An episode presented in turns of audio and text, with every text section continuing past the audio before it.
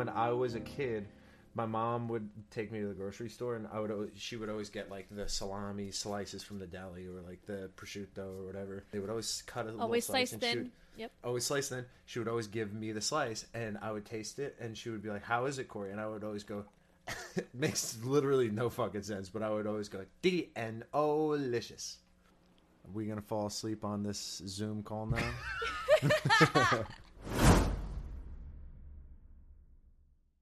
Hi there. Hello, hello. I, I think I start off every episode like that at this point, huh? You gotta have a signature. People have their signature sign off, Me too. right? Mhm. I got my signature sign on. Hi Hi there. And, there. like exactly like that. I always lean. I lean into the mic, right? I go, Hi there. hi there. And then I, I would come in. I'm like Marty McFly, like hello, hello. lady, Hey, nice lady, lady. I'll tell you when we got Addams family values. If you don't know by now, we're Silhouettes JB podcast, the deepest dive into Jersey boys you have ever taken, will take. We deep dive. We drive it taking- home. We do all of Drive the idioms that All anyone can imagine to bring you the best fucking show about Jersey boys. The best show ever. Be- Which is the best fucking show ever. The fuck you fuck. Um, the best you fuck. fuck. You Give me fucking fucking fuck. break. It's the greatest show ever. Fuck your mother's Don't ass. call me an asshole. You're the asshole. You're the asshole.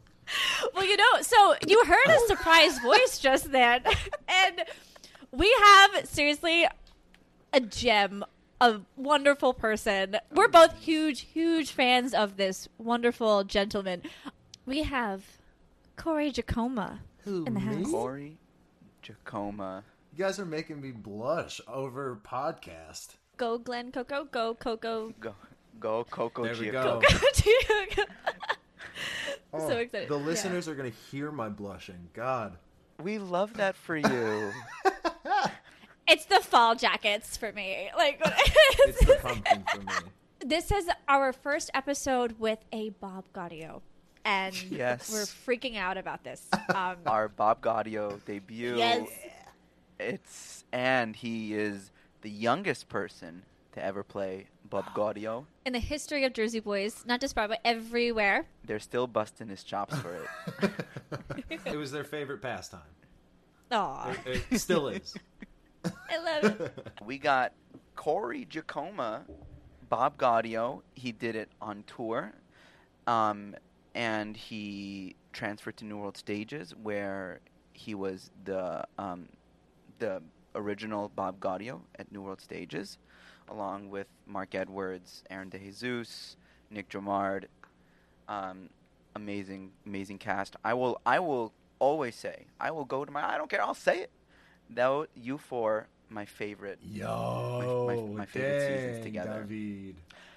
I I had seen I saw Corey on tour in May uh, in uh, April of 2017. I met him at the opening night party um, at the Arsht Center in Miami, along you know along with Aaron. And um, when I find out he was transferring over, it's freaking amazing, fucking amazing. And um, I love how you like uncensored yourself. like you hear people being like, "He was fu- freaking amazing," but you were like, "He's freaking no, fucking." fucking amazing, fucking amazing.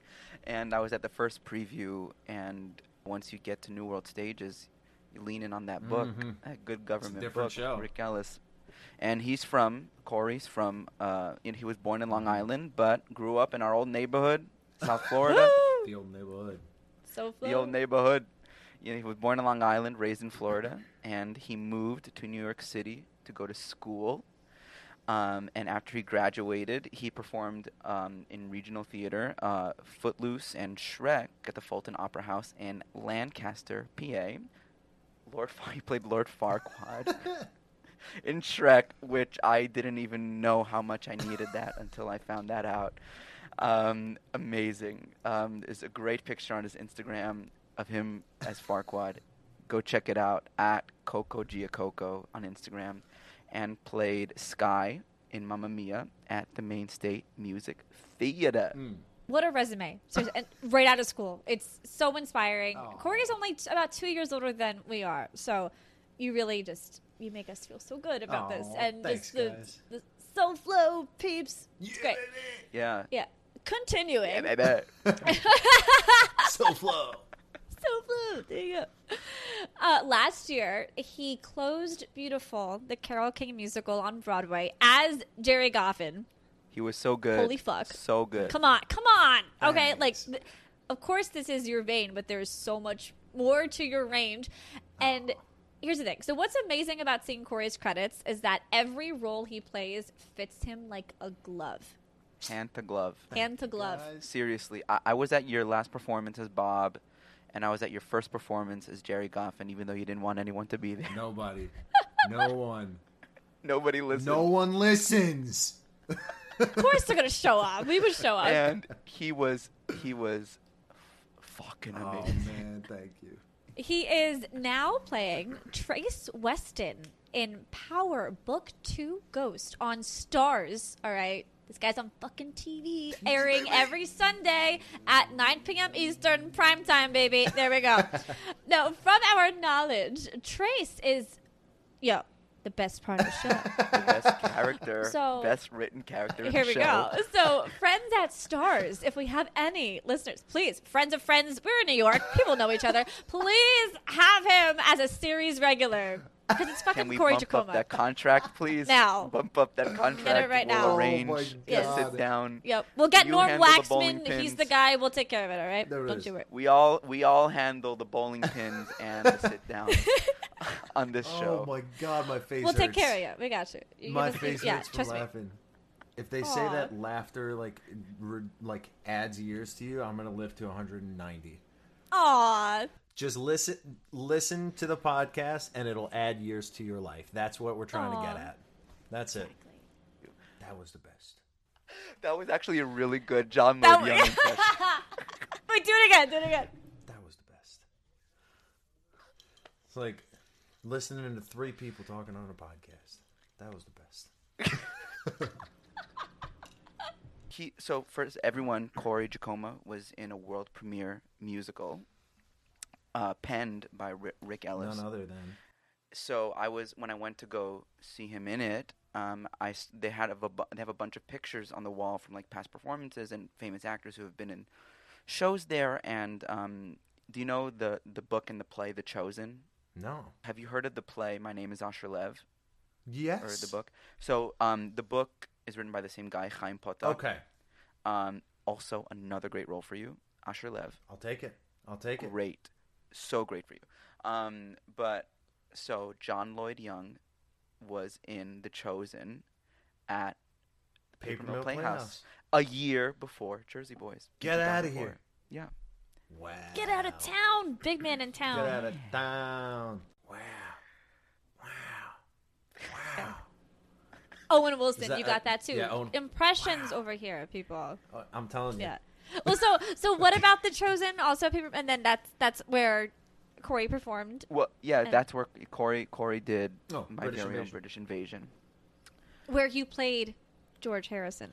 George, George Harrison, baby. Please talk Beatle. about that. Okay, so my One of the Beatles. the Beatles. so George, um, he was actually my my dad's favorite Beatle, and Which so is underrated. crazy.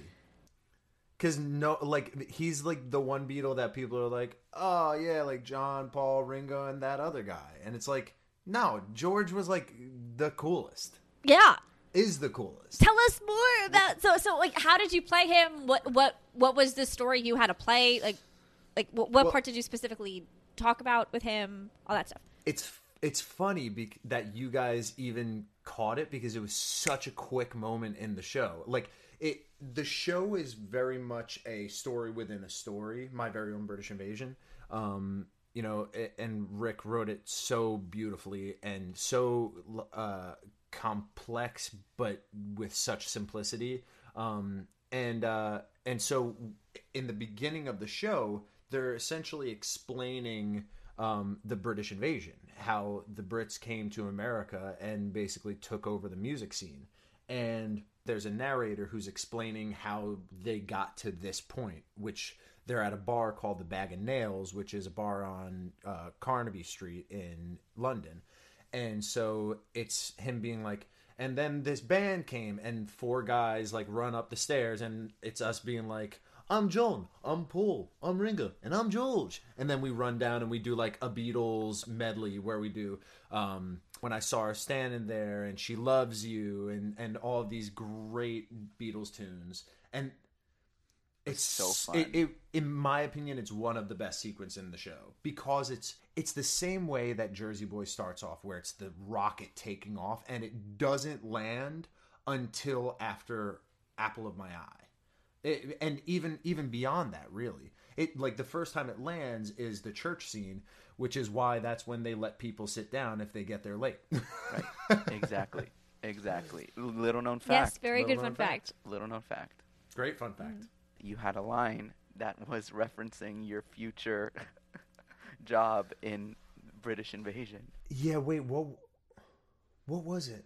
Oh damn! I don't even know where to fucking start.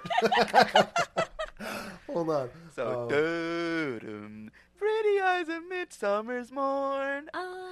They call her Dawn. around this time, there's a little. Uh, around this time, there's a, a little, a little, Uh huh. a little dust up called the British Invasion. Yep. That's it. Boom, baby. Boom, baby. There you go. That's it. Pure I don't know the rest of the line. Called the Brit- Britannia is ruling the airwaves, so Wait. we start our own American Revolution.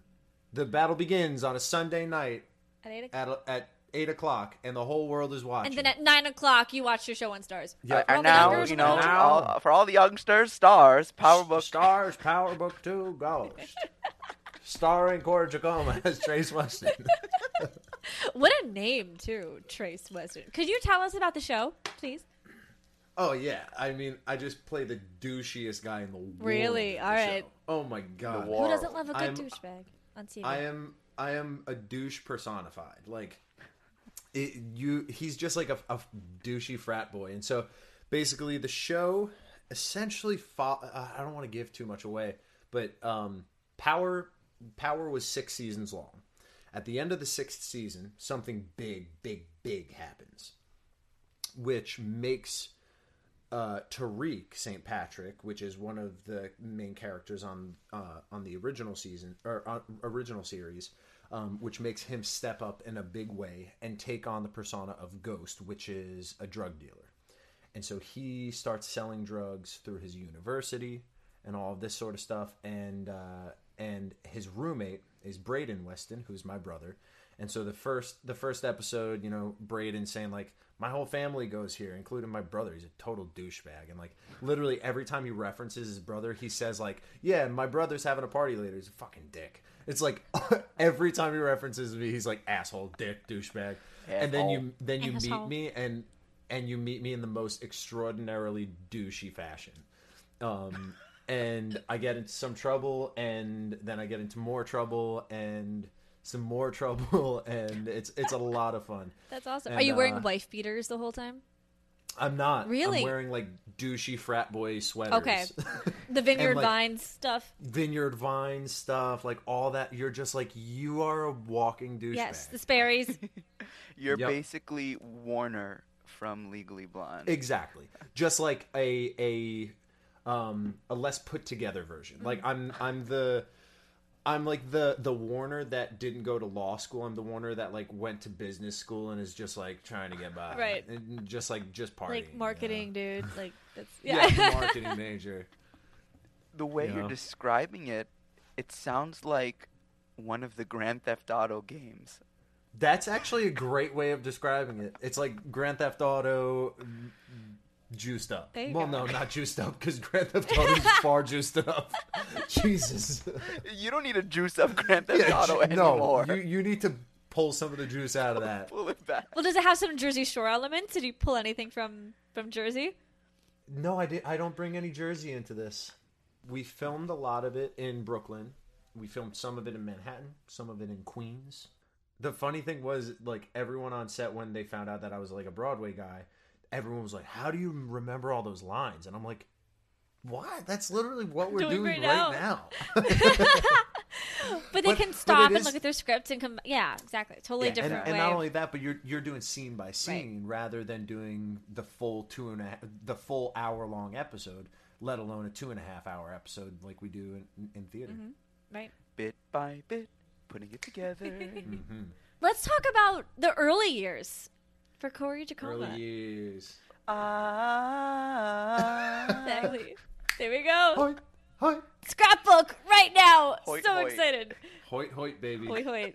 Which funny, Lon Hoyt was the music director on British Invasion. No So it's like, shit. Hoyt, There we go. Hoyt. There was always. It's funny. Everything in my career has like referenced the next thing I'm doing, Mm-hmm. except there's amazing. There's no like drug dealers or anything in Beautiful, so nothing nothing referenced Ghost. a lot of my friends and I, if you're from Florida, everything Weird. foreshadows or everything is a stepping stone. South Florida is the sixth borough of New York City. Every New Yorker will migrate to Florida at some point, even after they've died. I've been in New York majority of my life, I guess. Okay. Right? Yeah. It's beautiful. I didn't go to an art school. I went to I went to a public high school, but I did theater at the public high school, and then I also did theater at our our local kids theater, which is Starstruck, and uh, and that's really where you know like, I mean, we would get out of school and we would go straight over there. And it, it's funny because Oh, I, I went and visited the other day because I the the owners are, are dear friends of mine, and I you know with covid and everything it was shut down. Well it's not shut down but it, you know it's not running the way that it normally does. Like usually the kids as soon as they get out of school they go straight there even if their class doesn't start for like four hours even if you know tap doesn't start till five they're there at one o'clock. It's like they they just want to be there. They want to be surrounded by that energy. The theatrical it's it's you know it's potent. And uh but that's where i was. That's where i spent almost all my time in high school. I wasn't in any uh, uh like um drama classes in high school because I was in our choir. So um, our choir in high school wa- it's a choir called Opus and it's still there. Outstanding. uh, yeah. Uh, foreshadowing, bro. Oh my god, I didn't even think of that. Guys, what the fuck? I know. This is everything in life. I'm telling you. I'm telling you. And so, uh, but Opus stands for Outstanding People United to Sing, and also the word Opus, obviously. Um, Beautiful. but uh, but we it, we were under the direction of this incredible man named Ronald Corbin, um, who is still one of the most influential figures in my life. He's just incredible, um, and he he led this choir for 35 years, I think, Wow. and won straight superiors everywhere we went. We would travel around the world, Italy, Hawaii, you know, Nice. we we and we would just sweep. Like it was the choir was unstoppable. And so I was I was in that for all 4 years, so I couldn't take drama class. So I would only do the shows after school. And after school, you know, since it's a high school thing, since, you know, finances, you know, we all know that no one supports the arts. And so, you know, it was just a different caliber. And so moving uh, over to Starstruck was just the next caliber up. And since I was getting serious about it, I was like, all right, I think, I think I need to take this leap. Um, and you know, I, I, I couldn't afford it at the time. And so they gave me scholarships and everything. And it, it was huge, huge for me in terms of being like, oh, I want to do this.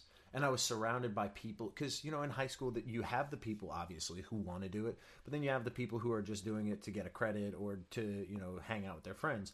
Whereas at Starstruck, it was like everyone who was there was there because they wanted to be there. You know, When did you first start singing or catch the theater bug? I did. I mean, well, it's funny because my mom always says that she knew I was musically gifted when I would we would be driving in the car and she would have like Barney playing or something and I would sing a totally I would be like, "Mom, have you heard this song?" and I would sing a totally different song while something's playing. And to me, I'm like, "Yeah, you just like tone everything out and you sing whatever is on your mind." But she's like, "That's the hardest thing in the world for me." Is like you know, like having one thing going in your ears and then you spitting something totally different, different key, you know, totally uh, like opposite to that out. And I was like, eh, yeah, I guess that's that's normal for me. But so that's that's her first realization. But my first realization was I would sing and you know enjoy it. But I did my fifth grade talent show um, at Bessie Creek Elementary, and I sang Sugar Pie Honey Bunch, Aw. and you know Love as, that. as any fifth grader Does would. right. I was like, yeah, this is this is my song. And so, uh, and, and the funny thing was, in the beginning of the talent show, they would read the like that you had to fill out a thing why you're doing the talent show, why you picked this song, and and uh, Carrie Banfi was her name. She she read the card and she's like, Corey Jeacoma is a fifth grader, and it's so funny. I, you watch the video back and like I was the shit in fifth grade, y'all. like you listen and she's like, Corey Jeacoma is a fifth grade, and you hear all these fifth grade girls like ah, and I was like, damn, Corey, you you were the king, man. What happened? Oh, Oh no, no, still a king, still a And, uh, fucking king. Oh Coco man, the King. in your eyes. Thank you, Coco the King. And so, uh, so wait, if I ever get tired of Co- Coco Jacoco, Coco the Coco King's the a King. good one. There you go. Um, you heard but, it here uh, first, Okay, ladies that's and two names that I've done. So Michael Fasano, Michael Falsetto, and then Love Coco the. King. There you go. there we go. Boom. Got you. Um, That's for my so- but talents. she- But- That's a talent, though. That is a great talent. Um, but she read the she read the card and she goes, uh, Corey. When when asked why he wanted to do the talent show, his reasoning was, I really enjoy singing and I want to see if people enjoy listening to me. At the end of the day, you know, would you rather perform for people who like are not going to give you a response? Like that's why I love the show like Jersey Boys because the the responses were palpable. Like you, you they were tangible. You could feel them. You know, like the, it shattered the freaking building you were in. You know, Um, Amen. Yeah. That was it. Even those huge touring houses. even those huge touring houses because you're always gonna have some drunk middle-aged woman being like and you're just like yo this is not a sing-along please stop You can only sing along after the curtain Call, call. yes. okay? exactly That's- exactly oh my god and like of course i had like the most popular song in the show oh what a night Right. and so they're always singing along with me Oh, Yep. But it's it's Yeah. the, it's got to be the best feeling, right? oh, it was the best Yeah. it was absolutely the best That feeling was the best. That was the best. that was best And well, do you guys feel this way? Like ev- everything I do, everything is for my younger self. Even doing this podcast, Oh, like yeah. because this is what changed my life. I know it. I always try to pinpoint everything to like, where I was when I was younger, and yeah so with with you chasing the applause, it, it- it's me chasing that feeling again. Hundred percent. yeah I love it. absolutely I love it. it's chasing that thing that like lights you up that stokes that flame Yeah. And it's always Yeah. one like why? Like why is this how it is? I was now I was reading so um huge shout out to my new friend Patty, Patty Pax. She's wonderful. I met her on a plane from Patty. PBI from Florida to JFK and she gave me the, the Great this- airport. Great airport. Mini golf, Chili's, great airport. you Ah, go great parking I wouldn't know anything about it. because he's he's more south than Oh, Corey it's an and me. inside joke. Yeah. You listeners wouldn't get You'll- it. okay, next time you, you come to New York, seriously, have park park your car in my Park the neighborhood. car. Park the car. Yeah, where are these people gonna park? Where are these people gonna park? That's what Sebastian Maniscalco. He would be such a good Tommy DeVito. Yes, He would be a wow. Right? So good. Wow, wow, wow, Him- wow, wow, wow. And he does that podcast with his friend Pete. Pete could play Nick. Nick, Massi. Yo, they're perfect. Um, Sebastian, get on that, bro. Seriously, Richard Hester. Can we please. please? If you're ever looking for stunt casting at New World Stages, Stuck it. Sebastian. I mean, he was in The Irishman. Come on, yeah, He was in The Irishman. and he was great. He like sort of played himself, but he was great. the whole show is about them admitting that they all fucked up, and that's something Yeah. that everybody some can way. relate to.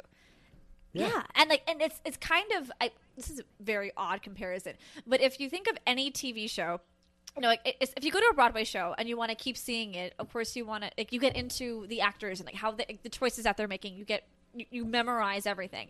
Same thing with a TV show or a movie. um, David and I talk about New Girl all the time. How I Met Your Mother. time. You feel like you're at the loft with these people, or you feel like you're at the bar, like you're at MacLaren's. Yeah. You know, and that's exactly how it feels with with Jersey Boys. And because everyone knows the music, whether you walk into a restaurant and it's playing, or any store and you hear the 4 mm-hmm. seasons, it's always around us, whether consciously or unconsciously. I mean, it's funny, you know, talk about how my career has like followed me my whole life and I didn't even realize it.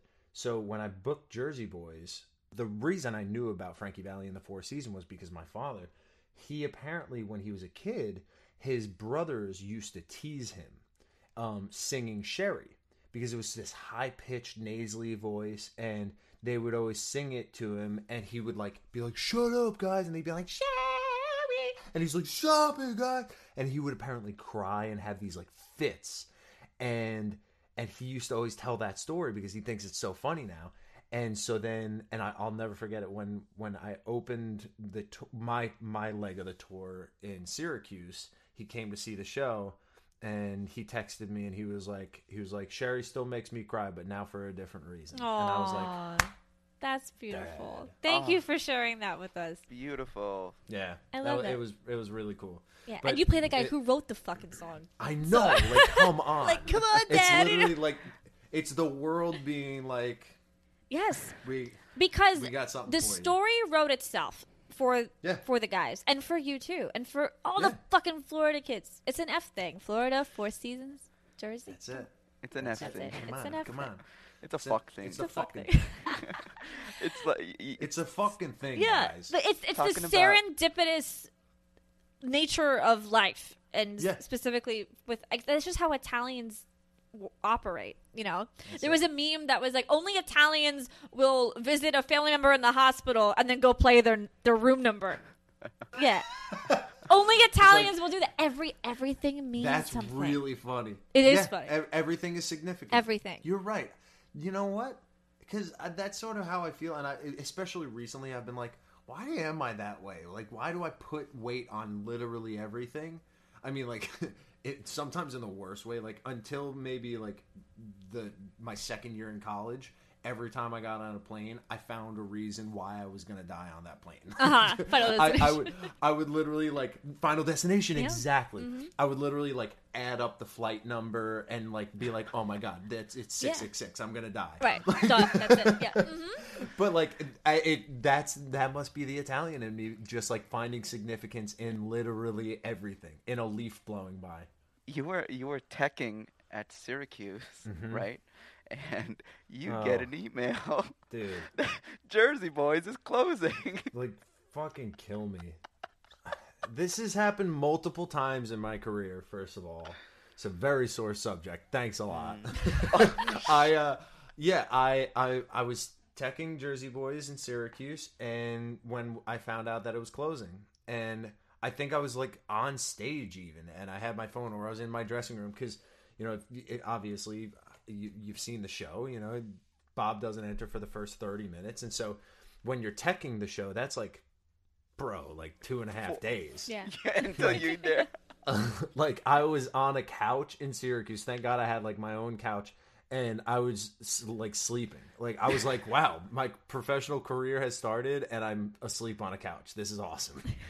And- Sebastian Arcelus, he he on a uh, interview with Broadway.com when they were going backstage to the August Wilson, Mm-hmm. he's like, when everyone's doing their half hour, I'm going around with this little basketball here, trying to distract them from getting ready. Exactly, about to get exactly. Who is also the sweetest guy. I met him at the Share Show. But so But yes, Syracuse mm-hmm. Oh, yeah. So I and I like I, I don't know if I was on the couch or on stage or something, but I, I remember getting like a Theater Mania email being like Jersey Boys ends its or to end its record breaking run, and I was like, you're kidding. And then a couple years later, I book Beautiful the musical. I book it in May, and like months go by. I don't get a contract, so I'm like, okay, is this still happening? Like, what's going on? And no, uh, my my start date's supposed to be in September, and September 5th. Yep, September fifth, baby.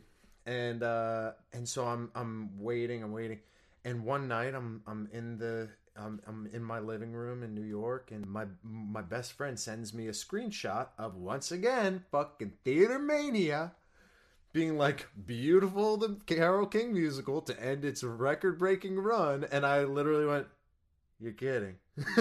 No. Wow. Yep, and and so then then I had like two months till I was starting. So in my head, I was like, no, why why would they bring in a new guy for the last two months? Are you kidding me? So I thought they were gonna pull the rug from underneath me the whole time, but thank God they had me do it, and I got to close it out. And you know, the nice thing was I I didn't have any pressure of closing it. You know, it was already announced. Um, and also, you know, I I had the best audiences. You know, I had I had similar audiences to opening where like it was people excited to see the show. It was it was people who had had done the show. It was people who had been in the show. People who had seen the show before who wanted to see it again. Um, but yeah, you know, it.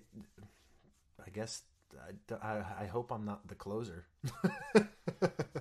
But even with you on on the national tour of Jersey Boys, if you're on, if you're a, p- a part of the team, even if you're not mm-hmm. on Broadway, I feel You like you think. really should be notified. Just think, a, a right. huge mass company crew email, a little bit before it's it's published, if you Hey, can. sorry guys. That would be nice. It would be nice. Like it's just like it, must be nice. it be must nice. be nice. It must be nice. exactly. Oh my god!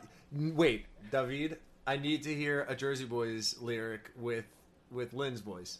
Took a walk and past your house late last night. From within a dim light cast two silhouettes on the shade. Oh, what a lovely couple they made. Brilliant. Put his arms. Oh, I love it. Thank you. Around. Thank you. Around Look around. Look, around. Eliza. Eliza. So since you're home in Florida right now, um, Mm-hmm. you- as we're talking, since you've been back for a while, what are your thoughts on Florida now that you're older? And Oh, would you live there again? Just wondering. You know, I would retire here just as every other New York Jew does. Um, and uh, you know, I I've grown to appreciate it so much more than I did in high school. Because in high school, I mean, so many kids that I went to school with get into trouble because as a kid in Florida, like you go to the beach and you know that's sort of all you can do. And so you know, Amen.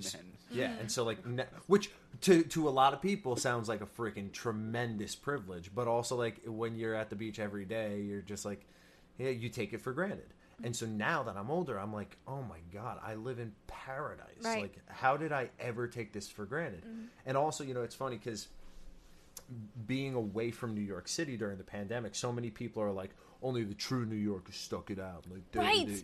yeah. And like, I'm kind of like, fuck you. Thank you. Okay. yeah. I, I'm I felt get outta here. immense guilt. So I, I've I've lived in New York for two years now. Um, I, I did stay for the first two months of the quarantine, and Mm-hmm. but it was my mom's birthday. It was a good time for me to go down, and I went and I went. I felt so guilty for leaving. I, I love this city more than anything. I choose I choose to live here now. This is my place. I'm I'm settled in Astoria. I fucking love it. But I I was so happy to go back home, and I feel the same way. Like it is paradise. Holy shit! Yeah. And now that I'm older, I can drink. I can go out with friends. Like it. I look. David and I were driving around for hours. drive? Yeah, and we were like, I, I see Florida as a completely new place because it's not just the beach, the mall, the movies anymore. Like, there's No. cool restaurants you can go to. There's other small businesses, and it's awesome. the way that I was looking at it was like, yeah, you know, you're a New Yorker, sure, you want to stay in your city and this and that, but also like my mental health would be fucking out the window if I was in my shoebox of an apartment during all this shit. So I was like, no, I'm gonna save my mental health and I'm gonna go to Florida. I'm gonna go to Pennsylvania with my girlfriend and I'm gonna like enjoy having this time off and like in a way treat it as a vacation and once again i know that's that's a privilege that not everyone has but also like some people are choosing to stay in new york just because they're like i'm a new yorker i'm like if you can get out you're gonna be happier i promise And even last summer, there was a whole hashtag like hashtag get out of the city. You know, so Uh-huh. people are just. It, it's a very touchy contradicting thing that people tend to do. And I get you. It was those same people that are saying now, I'm I'm not leaving. I'm Yeah. not But then fucking last leaving year, last year it was like hashtag get out the of the city, city. right? And I was just city. like, "Fuck you," and but it's also hard because pretty soon after I moved up here, and I'll always think this way: New York City is the greatest city in the world. But Yeah. then you meet people who've been here forever. You know, they establish themselves and they they feel like they want to settle somewhere else or just try another place. And I learned that yes, New York is the greatest city in the world, but it's not the only place. So for anyone who's weird with that, like no matter where you are, like Go. go. Go move Go. to Missouri. Move That- to I New mean, York if you if, if, if it's your dream. Fucking make it happen. Come here. Yeah. If you want to leave, I- leave. Like it's fine. When I was doing Legally Blonde and Footloose at the Fulton, I met people who live in Lancaster. You know, every every regional theater hires their local actors, and there are people who that is their career. Like they work at those theaters and they get paid, and that is how they make their living. And it's it's like what we do in New York, where you're working. uh, I mean, you're working on Broadway, and so it's it's like a you know the dream but also like people are fulfilling their dreams locally and regionally all the time. I mean, and there's no shame in that. Like it, if you can get your kicks and live near your family, come on. Are you kidding me? But then at the same time, New York, you you wouldn't want to live anywhere else. I mean, it beats the shit out of you, but then it picks you up, and then it beats the shit out of you, and picks you up, and it makes you stronger. And the nice thing about New York is, like you were saying before, Sounds like you- Judaism. yeah, right. that guilt, baby. And- But you know, like with with New York, you move anywhere else, and you are at a different caliber than than people. That's why you like in my area, you go to most of the the big local businesses, and they're all New Yorkers. It's crazy. Like my my dad's shop, all of them are New Yorkers. Like my dad, my uncle, and this guy, this other guy that they're friends with, all of them are from New York, and they own one of the top body shops in South Florida. So it's like these guys, you know, the the New York blood and the New York mentality, the hustle mentality. You go anywhere else where it's a little slower, and you keep even half of the pace that you have in New York, and you're going to be twice as fast as everybody else.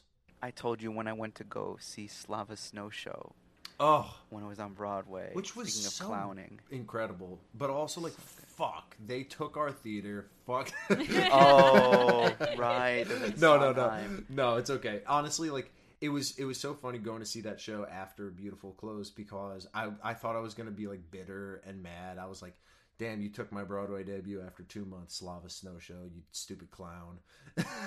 but, but like it was so charming and so beautiful, and they transformed that theater in such a gorgeous way, and also.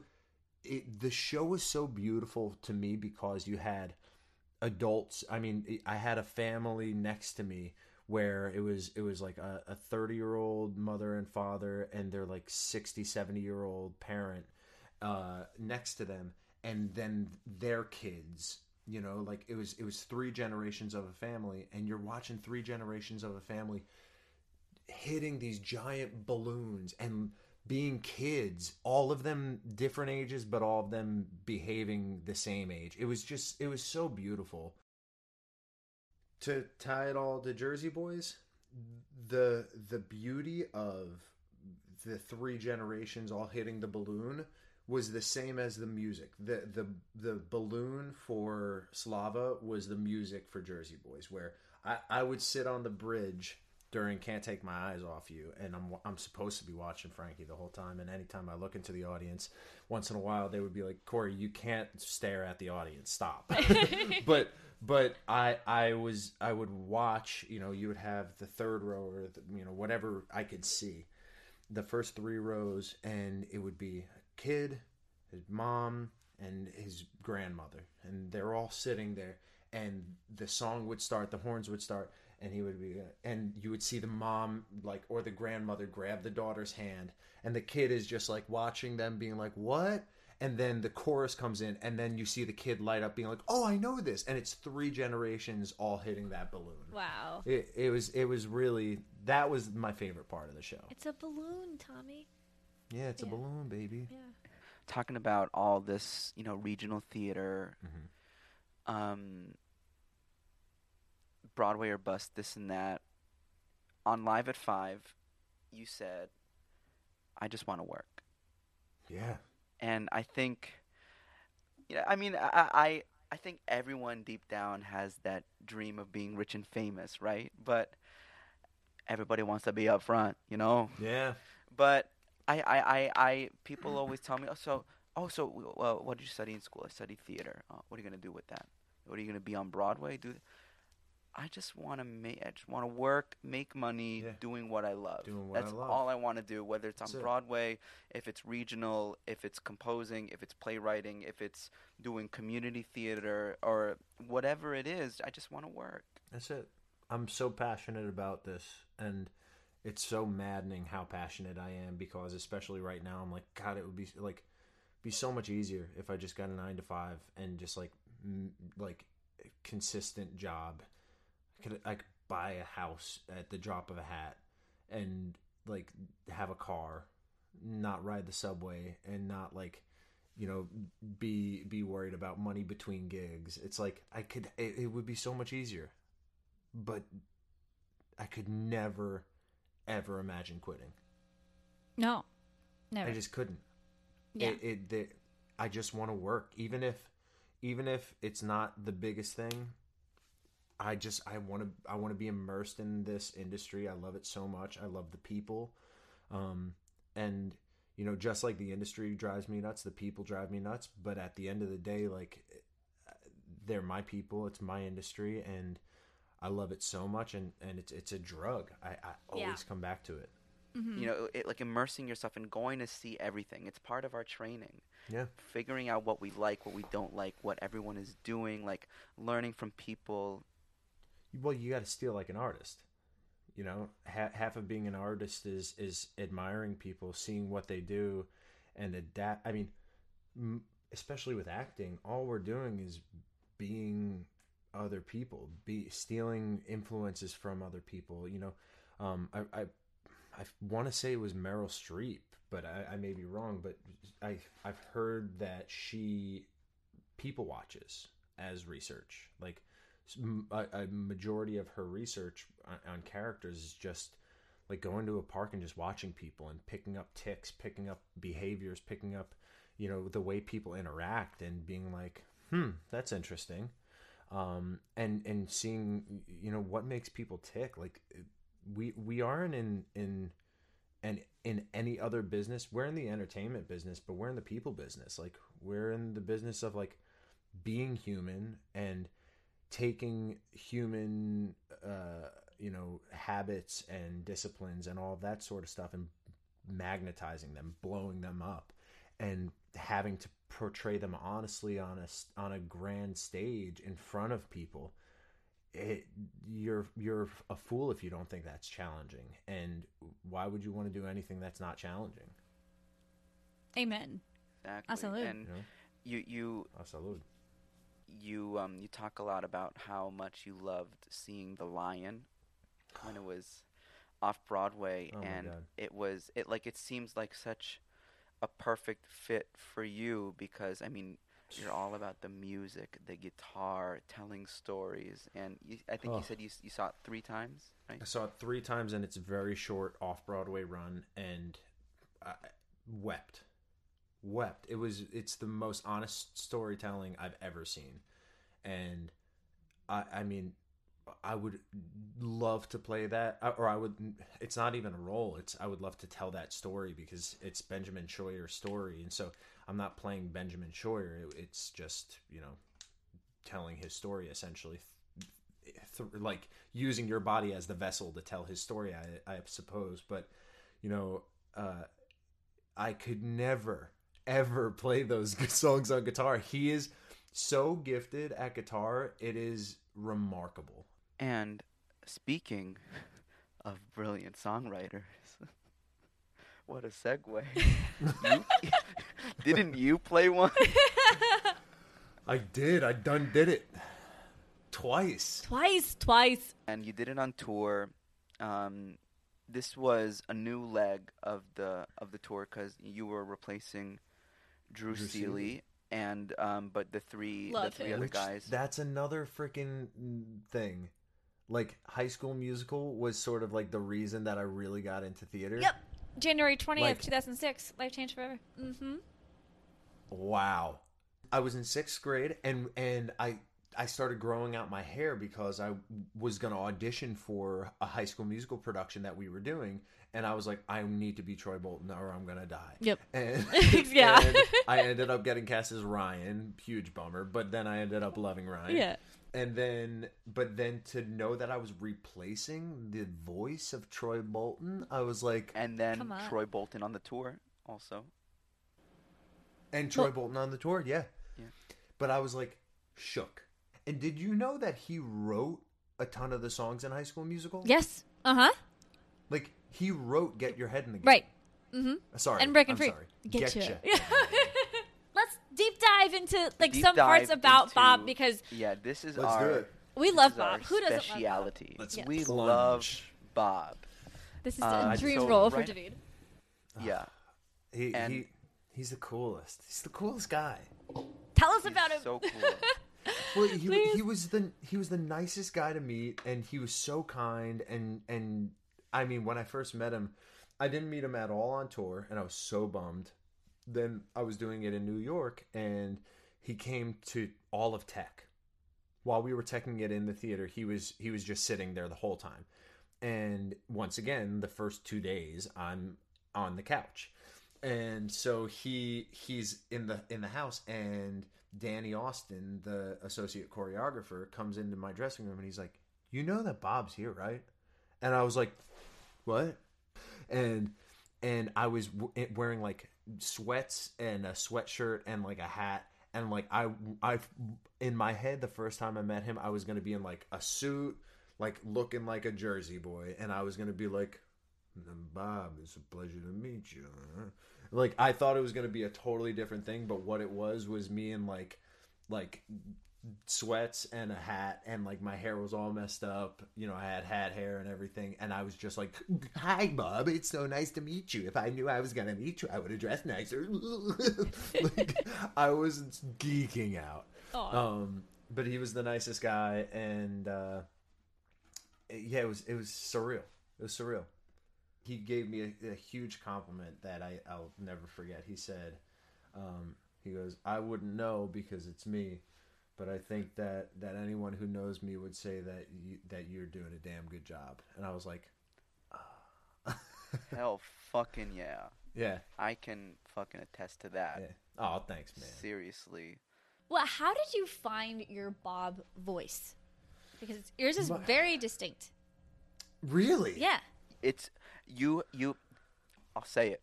I'll say it. You Uh-huh. have the best accent of all Oh, of all the Bobs. man. No, no, seriously. Well, you it's it's funny because they they usually tell Bob not to have an accent because they want him to seem more educated.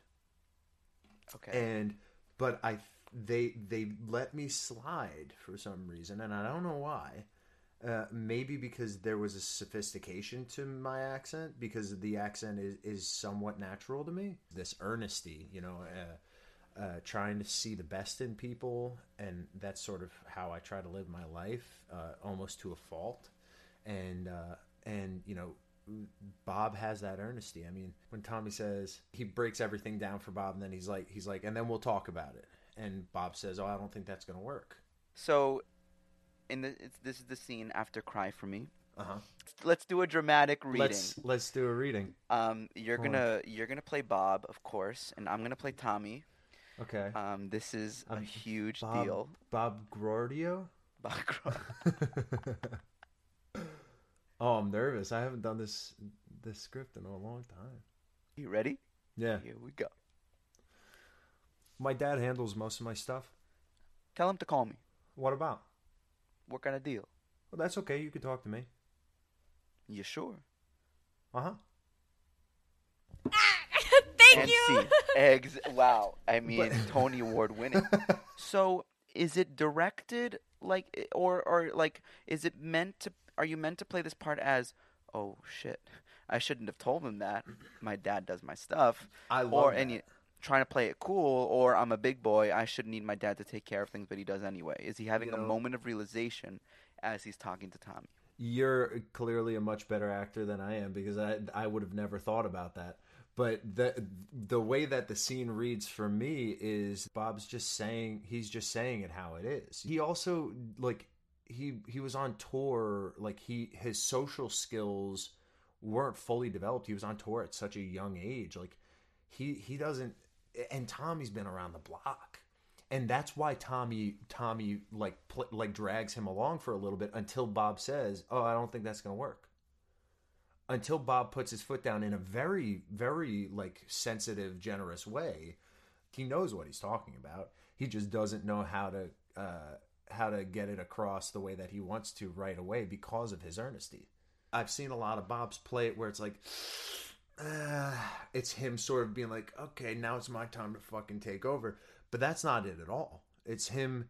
The reason that Tommy was so fucking. I mean, you see it during the sit down scene when Pop, when Tommy's like, "You you don't uh you don't buy me out, I buy you out."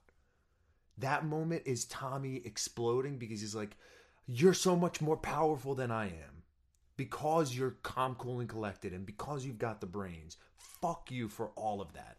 And and Bob Bob starts that that explosion. The the fuse is lit at the moment where Bob goes, "Oh, I don't think that's gonna work." What What do you mean that's not gonna work? Well, you see, th- this is the way that it's supposed to be. My dad, my dad taught me this. You know, he taught me that ancillary rights, all this sort of stuff. So that's that's the way we're going to do it. Why would you do anything other than that? And Tommy's going, fuck. He knows he's going down, and he, he with venom he bites you. How many more hits you think you're gonna write? And Corey, how do you deliver the with what, Tommy? Like, do you change it up? That line can easily be thrown away. Yeah. Oh, yeah. And I I've seen it thrown away. yeah, just like or like with what, Tommy? And you just move. It's like no, it it's with what, Tommy? it's the earnesty. Stop. It's the earnesty. It's it's the Yeah. earnesty. I mm-hmm. think the the Bob, the way to be a successful Bob is play with earnesty. That's it. It's just with with the with what it's not him being like like you and especially because Bobs are usually taller than Tommy's, so there there's this this like looking down on moment. You don't need to play into that. I'm better than you with what, motherfucker? You don't need to play that. All you have to say it's and he cares about Tommy. It, Tommy, it's it. Tommy is a car accident. He's a wreck. He's a and you can't take your eyes off of it, and you feel so bad. And it's him being like, dude, even even when we're trying to get you out of it, you don't get it. And it's it's because it, despite their differences, like they are they're brothers. They they've got this family and family is everything. Even though Bob doesn't give a fuck about the old neighborhood and everything, there is a sort of a dude, come on. There were some nights that I definitely played into the like. There were some nights, especially with with Matt Daly, who I fucking love.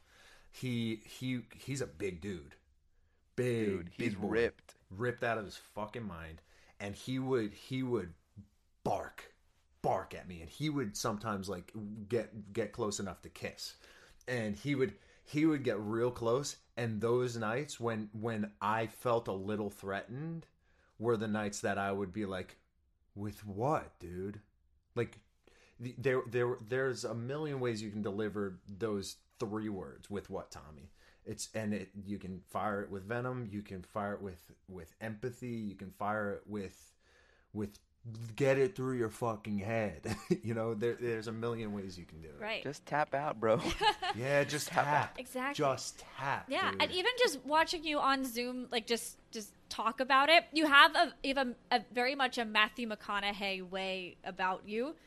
You do. No, Thank and you. we all like That's a huge compliment. it's true. You really do. But, but he approaches things the same way, you know, because he like he's just a laid back. Come on, got my mm-hmm. Cadillac, guys. Like, am, am I Lincoln? all right, all right. Exactly. But he's when he like he says what he has to say with with a certain style, Yeah. and you do that too. So that's really cool. Thank you. Yeah, I agree. I really appreciate it. totally that. agree. Thank you. of course. Thank Um, you. Hopefully someday someone will be saying you you remind me of Corey Jeacoma. That'll be cool. Aw, one day, I'm sure. Yeah. What are your favorite moments on stage uh, between Ricky and Bob? I mean, the, uh, duh, the handshake scene. Like, are you kidding me? That that moment, it it's it's the it's such a great moment because it really establishes their their friendship. Um, but my favorite moment is the coffee scene, the coffee shop scene, and that was always the the most challenging scene, um, and it was always the most important scene to me, um, because it it's a moment where you can let the audience forget about Bob or because you know then after that moment Frankie Frankie takes the steering wheel to the end of the show really and Bob isn't in it until the record scenes when he's yelling at the record producers and everything but that sequence is so quick that it's it even though it's like a 5 minute sequence and then you know like maybe 5 minutes of can't take you know, even though it's a nice sequence, it's so quick, you don't really have time to be like, oh, Bob's there. Um, so the coffee shop scene is sort of your way to say, to weave Bob into the rest of the show, even the moments he's not on stage, you know what I mean? There's like a, a chef and a waitress, like folding napkins and stuff. And some people have done it where, like, when I when I'm sitting there and, and Frankie sits down, they're sitting there and folding napkins and like they'll look up and be like and then they go back to folding napkins just like a little a little Wow. like to- yeah some I peo- love that. I love that too. yeah so, some people do that where it's like is that the fucking is that bob gaudio and frankie valli right there holy shit all right back to folding napkins Frankie asks a very important question, the the most important one of all. Why does everybody leave? And Bob replies with one of like the most iconic lines in the show, saying like, "Frankie, this is your time." Um, now Bob is not dismissing the question, um, but on a first watch, it could seem maybe seem that way. Um, but it's because he knows how to get through to Frankie to get him out of the rut. So as an actor, how do you utilize that moment to create one of the most iconic parts of the show, even though it is so quick? in a way, I think it is him dismissing Frankie because he says, "Why does everybody leave?" And I think by him saying, "This is your time," it's him saying, "I'm not fucking leaving you, dude. This isn't me leaving you. Sh- shut up. Do this. This is this is right. This is the right thing. You you know it. I know it. Everybody else is leaving. The you. waiter, the waiter knows it. yeah, the way like exactly. Everybody knows it. I'm not leaving you. I never said I was leaving you. I'm not gonna be in the band, but I'm not leaving you, dude. How do you do that? It's a gift. Hey. That's the one. that was another. That was another line that they they made. Sh- well, they I've seen a lot of Bobs, but they were they got on me about leaning into that line instead of making it like very much like it's a gift, like haha, joke, joke, joke. It's very much Bob being like, yeah, fuck you. All right, come on. Wh- What are your thoughts on Nick and Bob's relationship?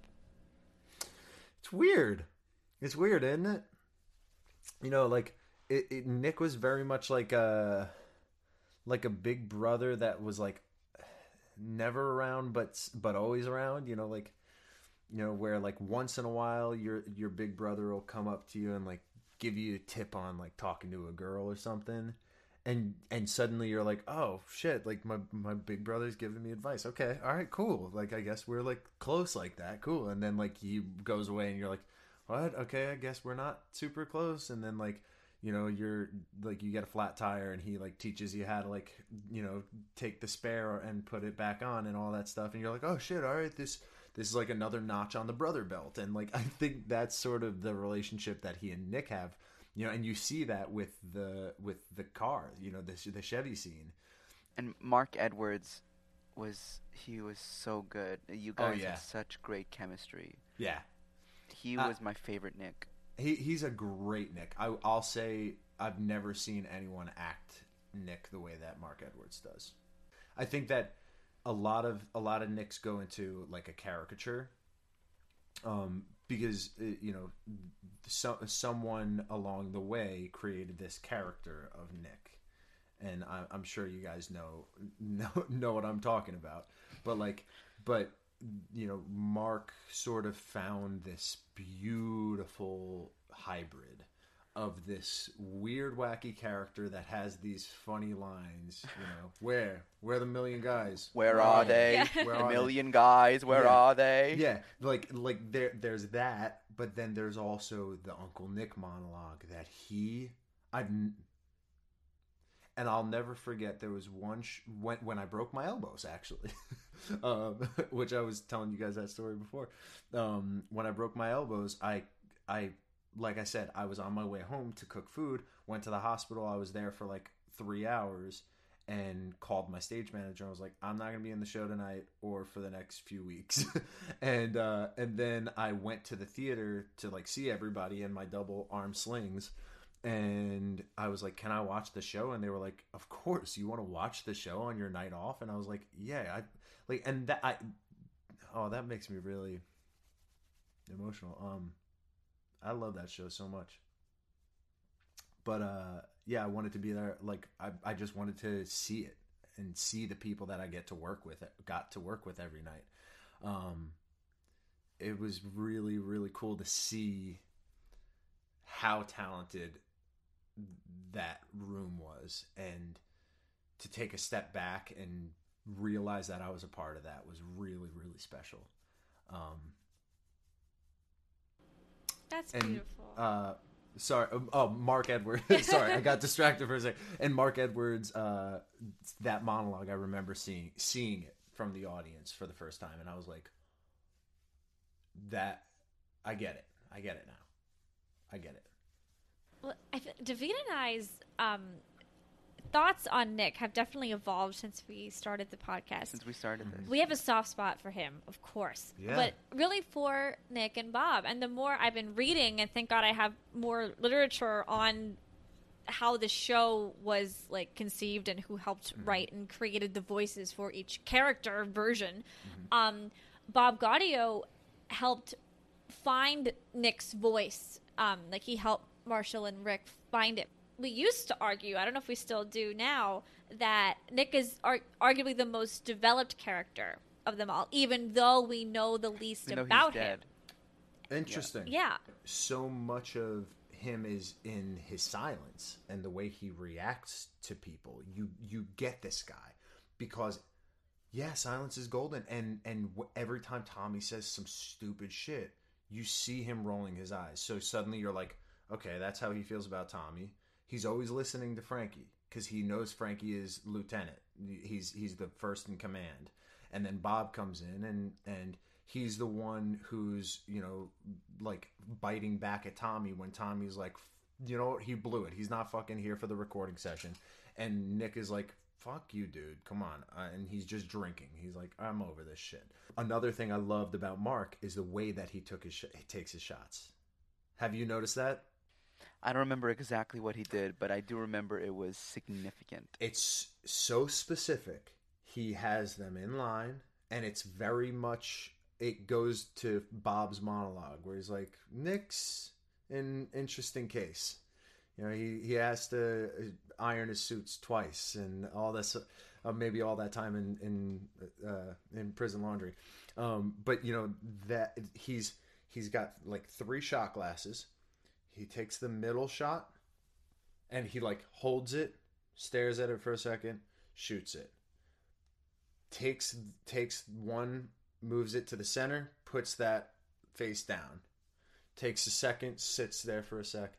Takes the next one, moves the next shot into the center, puts it down. So like he always has his target in the middle. Like the shot he's about to take is always in the middle. So he shoots it, moves one over, and he like he's like playing like uh, shuffle cup with with the shot glasses. It's it's really really cool. It's fall, Act 2 Uh-huh. We Nick Matt. Nick Massi. We love There's a the lot fall of- costumes. Um, I've been pretty quiet up until now. Oh, that monologue! It's brilliant. A lot of things getting left out. Oh, including the limit, Including the the restrictions at New World fucking- stages and things that had to get fitted for New World damn stages. suits! I those were my favorite suits in the whole fucking show. like fall like when i got fitted for for my fall tweed suit i've never felt And the green shirt, bro. sexier. yeah like i was like oh this is it i was like money i, I asked to buy it like when we when we wrapped at the end of the tour in north carolina i literally was like how much do i have to pay for this suit tell me i will pay it. And they were like it's not for sale. And i was like how much do i have to pay to buy it? And they were like corey it is not for sale. I was like okay we'll try this again. How much do i have to pay? Um i love that suit. And but you know on on tour and on broadway there so for me at least, I don't I don't remember the tracking of of Tommy and Nick, but I, I'd imagine it was similar, and Frankie as well. But I changed suits three times. I had the the uh, the the tweed um, like multicolored suit for fall, you know, with with the the autumnal colors, and then winter happens, and I changed into like a gray a gray palette. You know, that's another thing that I, I don't think a lot of people realize is the color palettes that change throughout the show. Jess Goldstein, fucking It is genius. Remarkable. It's as simple as the telephone during uh when raindrops fell.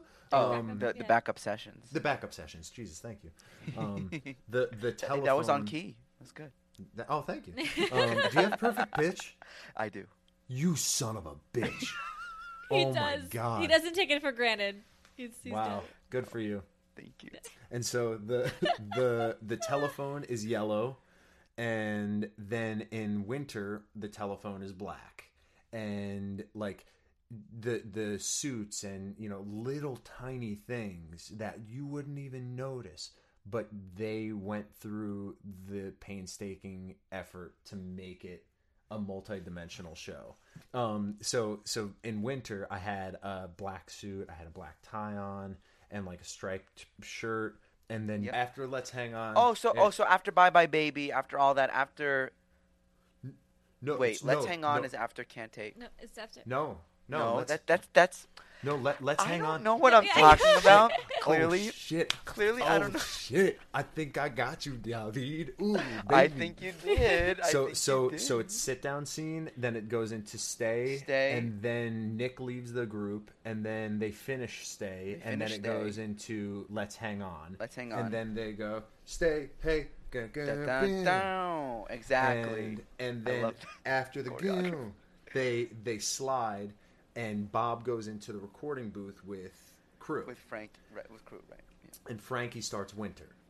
And so Mm-hmm. so Bob takes off so so I was wearing my gray suit after so I changed into my gray suit for Beggin. And then which also the fact that they're singing Beggin to Gyp DeCarlo right when they're about to ask him for money. Mm-hmm. Brilliant. Um, Brilliant. So tell me it's not a fucking musical. And Um, they, they pull out all the stops. I mean, Frankie's doing those splits. It's the it's Splits, it's the coolest. It's the coolest. it's the most badass number. the ever. harmonies are so tight. They're really trying to put on the best performance. And Yep. you think they just they should have just gotten Frankie to sing "My Mother's Eyes" again. Yeah. and also also they know like everyone except for Bob obviously has weight in going back to the old neighborhood. So they're going back to the old neighborhood to sing this shit. And so so uh, but I finished stay hey bam and so so then I would take my my tie off and it it shows Bob sort of stripping stripping the layers of the performance being like all right, now I'm gonna start getting. I'm. I don't want to do this anymore, Frankie. All right, and he takes, and so I take the tie off and I, I throw it off stage, and then I go into the booth, and it's such a simple thing. It goes from this, from like buttoned up Bob to like a little bit more relaxed Bob. Literally like this. Wow. That much. Um, since you can't see this, everyone, I'm buttoning up the top button on my shirt, and then I pop a button, and so, uh, so, So he- the first one is Trace Weston, and now the second one. exactly exactly and so uh but you know like it, it it was simple things like that but that suit and then after the record scene and after can't take bob leaves and the next time you see him he's in the black and gray yeah. he's in the the full black suit and it's much more modern um, and it's them more put together it's the rock and roll hall of fame and everything um, but yeah, so I had three suits, whereas at New World Stages I had one suit. I just had the black black suit, which it's a very nice suit, but It's a very nice fuck, I loved those other suits. But I'm sure they had to. I, I remember Aaron posted a picture on his Instagram where where when they got new suits because they were using those black suits so much more Mm-hmm. because they didn't have all the other ones. Exactly. And those black suits were the material was very thin, so like the holes that would pop up were it, it left Yeah. and right. You know, like Um, reading material. exactly. and so like and and also you know at New World stages the the backstage space is so much smaller than It's so tour tight. than Broadway, and then on top of all of that, um, they the crew is a small it's a smaller crew. And so the the crew would have a lot more costumes that they had to tend to and take care of if those suits were still in there. Right, of course. And now they keep everything in a in a secret warehouse in Secaucus with the cast of Newsies huddled over a junk, junkyard fire. what? That's a I love oh it. hello reference. Oh, gotcha. Yes. Always back back to that. So I think this is a Yeah. great time to take a break. So Take a break. I'm on my way. I am on my Roll way. my way out. Um, And we're back. We're back. Thank you back. Hey. Um, Thank you back. we're in the Zoom studio. How douchey, how I'm basically Sh- Trace it- Weston. You're Trace Weston. Bless, Bless you. you. I salute. Oh, thank you. Yes. How Trace Weston of you. How Trace Zoom Weston. Studio. I'm basically a How douchebag. I'm basically gonna be starring in Power Book Three. Uh, Uh, douchebag. douchebag. Douchebag. Um, and we got- Return of the douchebag. The douchebag. return of the douche. douchebag. I'm gonna be the the other brother that no one talks about. um, and we Revenge of the got douche. revenge. Corey Jeacoma. We got Corey Jeacoma. What up, y'all? Um, what up, y'all? Um, he's resident Bob Gaudio. Amazing, amazing. We love him. We love him. We love him. Um, I love you guys. oh, thanks. Oh, You, you guys are the only podcast that I want to be talking to at 12:40 in the morning. Amen. Woo! Amen. Honored. We appreciate that. so, how have you been doing during the pandemic? Um, Jessie Mhm. girl, you, you little Jessie doggy. Doggy. How's everyone been doing? There's You a know- doggy in my bed. you know, I'm- I I What- said that on the Snapchat. I was like, like I don't know, like my voice just went up, and I was like, "There's a doggy in my bed," and then Aw. like, I'm a fucking obsessed. I I love will that. quote it to eternity. I love that. "There's a doggy in my bed." But she sang it, and she ended on an A flat, actually. Um, Dude, Oh, I stop. Fuck you. We get it. You have perfect pitch. Cool. How great for you. That must be so cool. Yes, yeah. but, but back to you and your family, Corey. You go for Um, it. no, uh, you know, quarantine. I- I'm doing as well as anybody. Quarantine, quarantine, I think Quarantine, that's quarantine, Quarantine. quarantine. quarantine.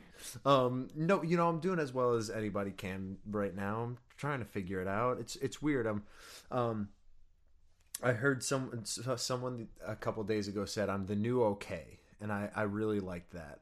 Where it's like I, I'm the new okay, which probably you know maybe a year ago was probably like really shitty the equivalent of like i'm doing awfully. But right now i feel like you know it's almost like uh uh the joy joy has inflated you know like money is you know money inflates you know it's inflation. It's like there's joy inflation right now. So That's the currency right now. yeah the the currency right now isn't worth as much. So i'm the new okay um i'm, I I'm doing love all right. that so Yeah. much.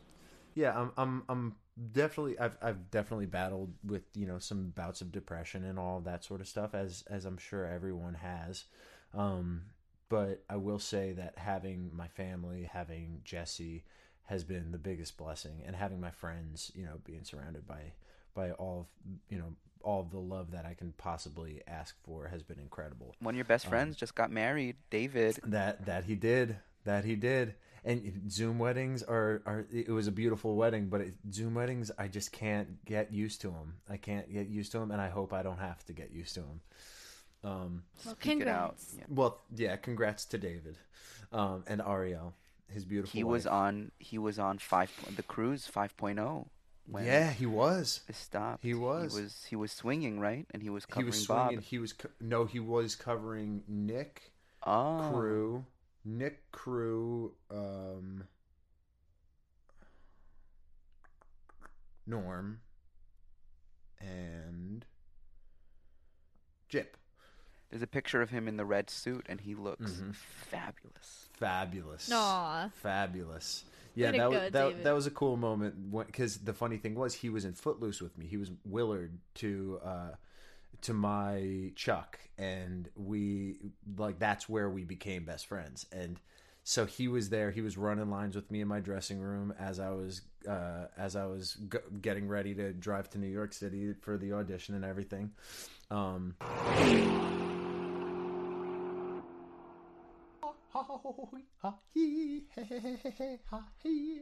all right. So i'm at uh i'm at the the wow. Can't speak. It's two o'clock in the morning. Fuck me. Um so i'm at the fulton theater. I'm doing footloose. I had just graduated college like uh, a month ago and i'm doing footloose at the fulton theater and i get an audition for jersey boys. It's my first time ever going in and i'd been wanting to go in for years. Um and so i i suddenly get this audition. I'm stoked it's for uh the for it's for bob.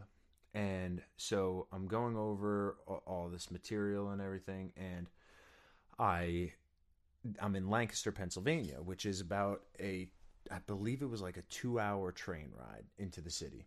And so i got an amtrak into the city and uh i have one audition. It goes well or no it doesn't go well. Doesn't go well at all I do I do cry for me and I act cry for me. And uh and she's literally like okay can you do that again and just sing it? Like you know the show right? And I was like yeah. And she was like so he's like singing the song. You don't have to like act the song. She was like just like sing it like you're at a piano. And I was like okay yeah yeah okay. And so then I sing it again and she's like great. And then I do oh what a night. And then I do the scenes. And I walk out of there being like no that's not gonna happen and then I go back to Lancaster, and then I find out I have a callback. So then, like a week later, I have to go back, and I take the train in, and on my way into the city, I drop my phone into the toilet on the Amtrak.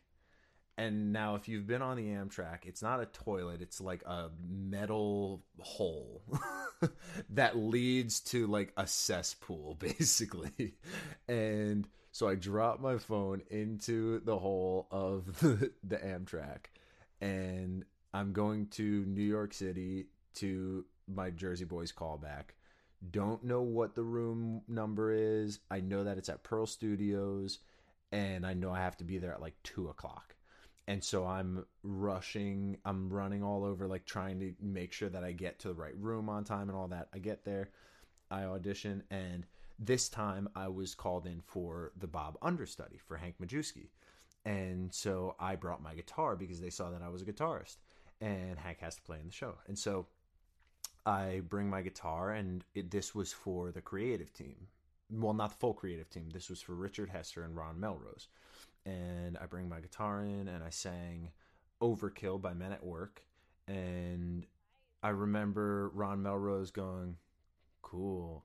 And I was like, it it was it seemed like such a a a genuine like response to the song. Like i've never been in audition and had someone be like cool. It, it seemed like it was just like we were boys. And and then he then he had me do a range test where he just had me he had me go like cry for me cry for me and just like go up and go just and it's because uh cry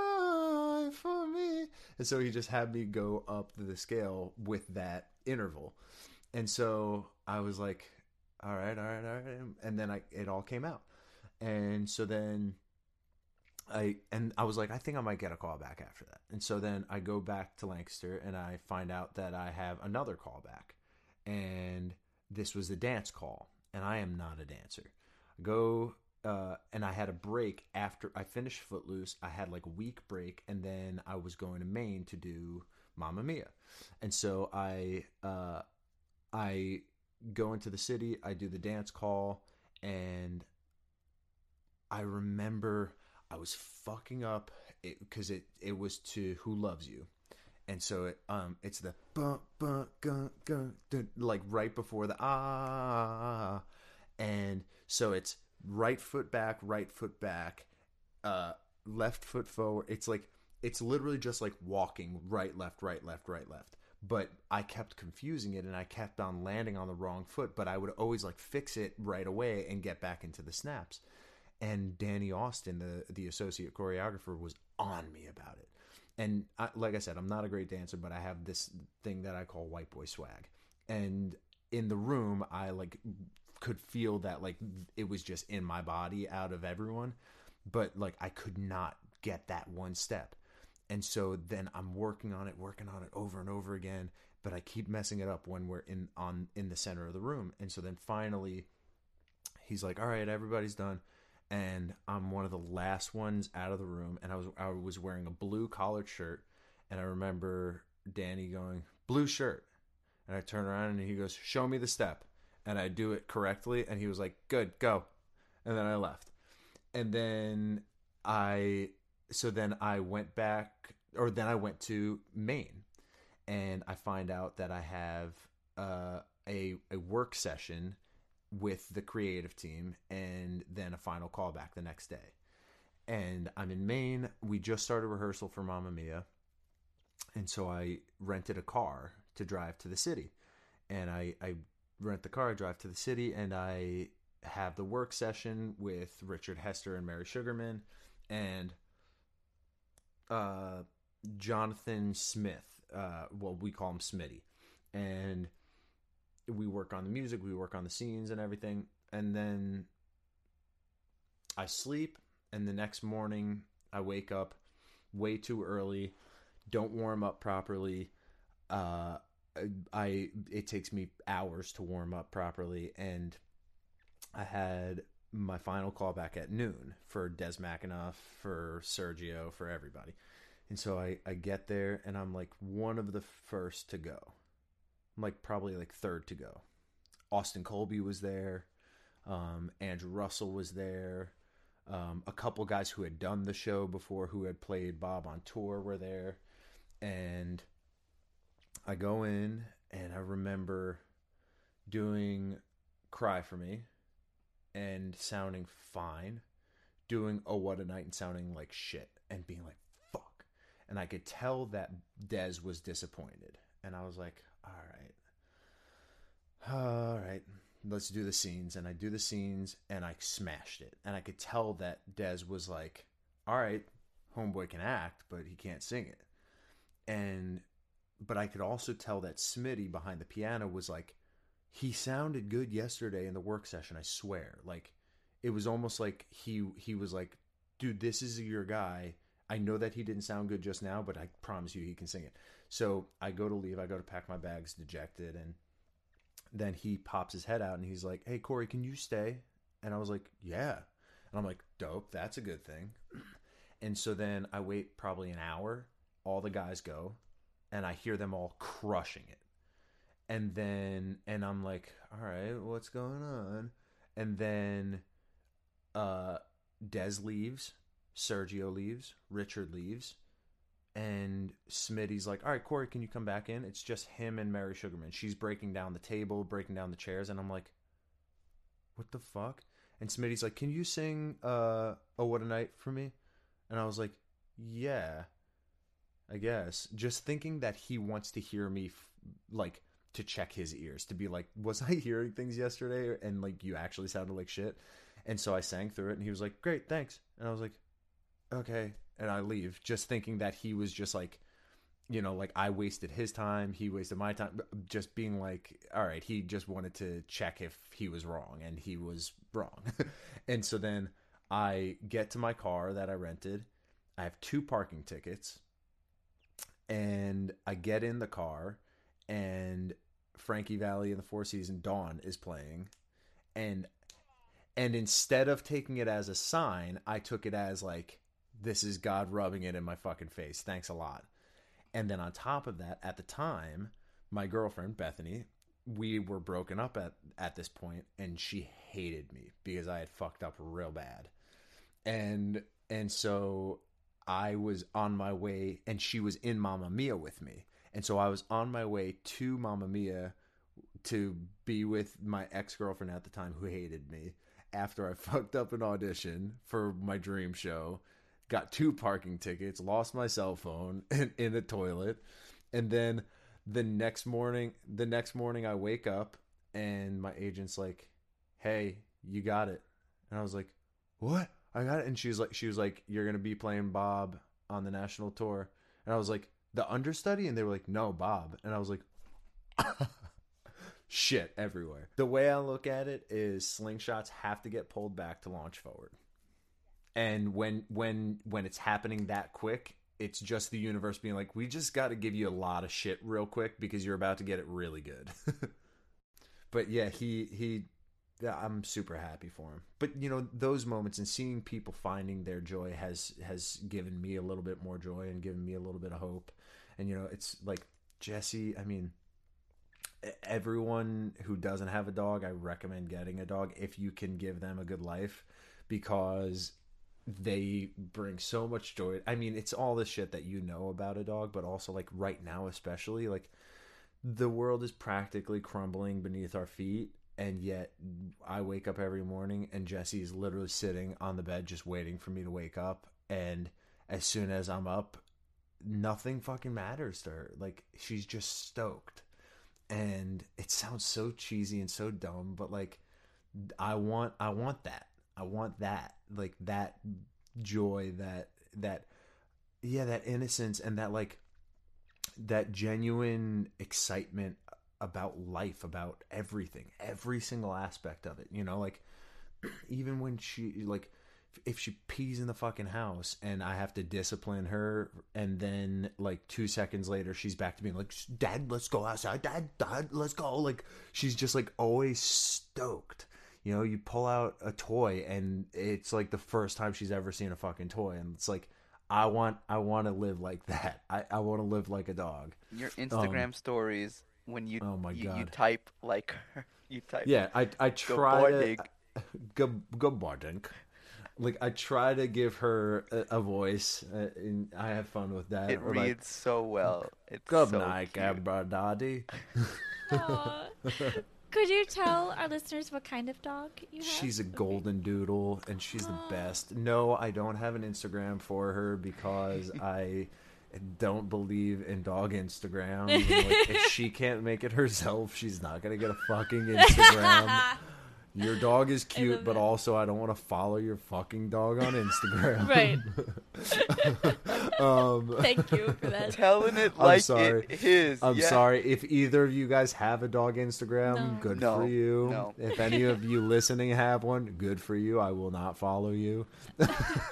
um, but yeah, you know, like she she's the best, and and because you know what the the more that we talk, you guys reference the movie, the more I realize the only time I watched the movie was on tour, and I watched it with my roommate at the time, Andrew Russell, who was Hank Majewski, and we were both underwhelmed, and I don't think I Yeah. got through it. Well, it, it makes sense though because you were in it already, and Yeah. it it really does. We were watch. I watch it from a pure like just Clint Eastwood, just director perspective, and and it's what they added and what they took away. Now, I Right. only saw the show twice, so I never realized that they cut Frankie's monologues at the Mm-hmm. end. It wasn't until I saw it again, and I'm like, "This is the best fucking part of the show. Why isn't this in the movie?" All of winter is just gone. Yep. It's gone, totally gone, which So- is Yeah, a I've gotta watch it. mistake. They I will big say mistake. I love. I remember and I love like when they give Bob his goatee Yeah, because is like really that great. was such a look for Bob. it was. the hair, the long hair. And apparently, apparently at La Jolla, they gave them like old prosthetics, like for uh for Ooh, Ragdoll. I and didn't know Twando. that. I, I I've heard this. Maybe ask Hester. We'll ask Um, Hester. Yeah. Yeah, because maybe he can debunk those rumors. But I feel like they may have tried like aged makeup for for Twando. Now being two years off the fast moving train, maybe I'll appreciate the slowness of it. But um, sh- shall we continue? Yes. Yeah, let's. We said 115 and it's 115. I know. we haven't even started. So, so we're gonna we're gonna get right into it over here, ladies and gentlemen. Let's we're gonna play pum pum pum pum pum pum pum. Finish that line. yeah. well, you've been very good during this episode at getting your quotes in, dude. Uh, I'm I'm okay. I'm doing Hey, okay. give yourself more credit, brother. All right, and all right, so thank what we're gonna do is we're gonna give you part of a line, and you're Mhm. gonna finish it. Uh, Okay. so I'm gonna do one, G's gonna do one, and you are more than free. All right. two. Yeah, I would love to. Let me pull up that script. Um, and pick the hardest No. one you can. By the No, way, no script until it's your turn. Put it away. Oh well. hmm, hold on, hold on. Let me let me pull it up at least. Okay, yeah, get it ready to go. Okay. Okay, so I'm gonna go first. Mhm. Right, so I shared a bus with Chuck Berry, Sam Cooke, the Everly Brothers, Jackie Wilson, but I never heard a voice like Frankie Valli's. Shared a bus with Chuck Berry, the Everly Brothers, Jackie Wilson, but I never heard a voice like Frankie Valli's. One. Uh. Oh no! I'll give you the first part of the. I'll give you the Yeah. first part of the line. Please after do. after eight bars, After eight bars, I knew I needed to write for that. I needed to. I knew I needed to write for that voice. basically, yeah. I knew. I, I know I I need to needed- to write for this voice. After I eight to bars, I know I need to write for this voice. After, Which is so interesting, right? So he's talking write to the audience. voice. This Yeah. is one of the meta things. He's talking Uh-huh. to the audience, but it's like he's telling us why. So like, he didn't use it because you would think you immediately went to the past tense, right? Yeah, to that voice. But, But- I know I need to write for this voice. It's him being like, "Welcome to this world." This guy, I need to write for him. Fucking love All it. right, so I failed that first one. No, no. All right, now hit Geo with one. All right, here we go. So I'm gonna give you. A Oh, you're giving me giving me another one, or are you giving David? you. Okay. We're getting up on you. I'm so sorry. Damn. Kicking me while I'm down. All right, let's do it. All right, here we go. Frankie. All right. So, 14, 15, you got to understand, we didn't have playgrounds or what do you call these after school programs. What we had was hanging out on the corner. B and E's. Yeah. Uh, uh, uh, what we had was hanging out on the corners, B and E's. Oh fuck me. What we had was hanging out on the corners, B and E's. Say it a million times, Corey. You're not gonna get it. you got, okay, numbers. That's it. uh, uh, hanging out on corners, B and E's, picking up numbers. Yep. Yes. Picking up numbers. And, Give me one What more. do- one more. word. okay, the second we saw you on Zoom today, I was like, oh, you look like you're going to play poker. Picking up numbers. So you got poker is a what? It's a cards. Yeah. Something about cards. Uh huh. Hanging out on the corners, B&Es. This was a tough one. Picking up numbers. No. And driving guys to card games. Driving guys to card games. Yeah. That was a tough Oh. one. That was, That was a tough one. Man. All right, let me. All right, fuck you guys. Let's do this. let me find one. All right, this is for David. Ready? Bobby, listen. The three lovers, they're looking for a fourth. Who? The three lovers. They they just got rid of this Yutz who was doing monkey songs or some shit, and they're dying to meet you. Fuck you. All right, okay. All right, Gio, let's see your your chops. I'm nervous. What do you got a hard on for this kid? He can't drink, he can't vote, he's probably never been laid. What good is he? Okay. Was it like what? You think he's green? So put, put him under the wing like you did with me. something. Fuck you Yeah. both. All right, hit me. Hit me. Come on. Okay, you ready? Okay. Yep. In my neighborhood, there's three things you don't do. You don't lie to your mother. You don't tell the truth to your wife. And the third thing, Everybody knows that. Perfect. Done. That was the one I was gonna do. oh wow, No, that's so funny. We That's we so we funny. we didn't even talk about that. That's didn't so even funny. bat That's an I- Yeah. Even better than I. All right, That's I a got good- that one. You got All right, that one. Gia, Gia, hit me with another one. Okay, this is you. Okay. Oh fuck, this be embarrassing. Okay. Very specific ones. So the Alright. Brill Building, sixteen nineteen 1619 Broadway. Broadway. Go. The Brill Building, 1619 Broadway, center of the music world. Um, I was so close. You got a song? You got a song, and I dream. You go fuck yourself. what? i- you you got a song? You go to the what floor? You got a song? You go to the twelfth, tenth floor, Eighth floor. eighth floor. You go to the eighth floor. You got a song? You go to the eighth floor. Close. And you got No. how many bucks? Oh my god. You got it. You had it. Oh my god. No, I don't.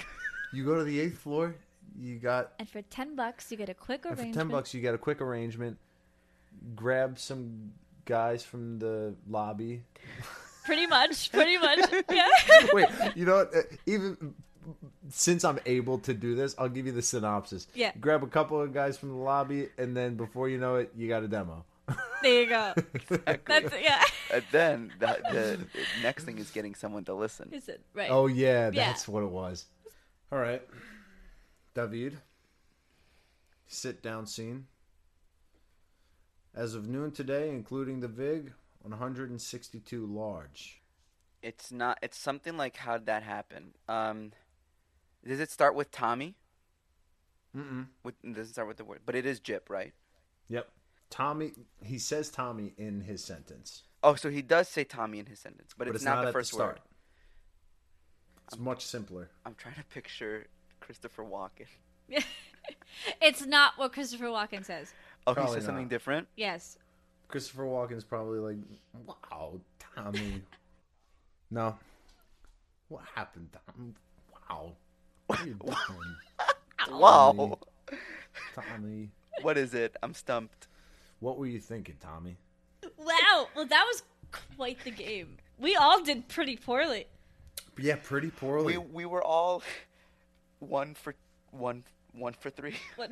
One for three. Rough. So as we come into our final segment, um, Corey, I will say this again and again: you are a beautiful, amazing, wonderful soul Oh, with so Thank you. much empathy for the world around you and the people around you and as an artist you use your voice to bring important social issues to light you know Yeah.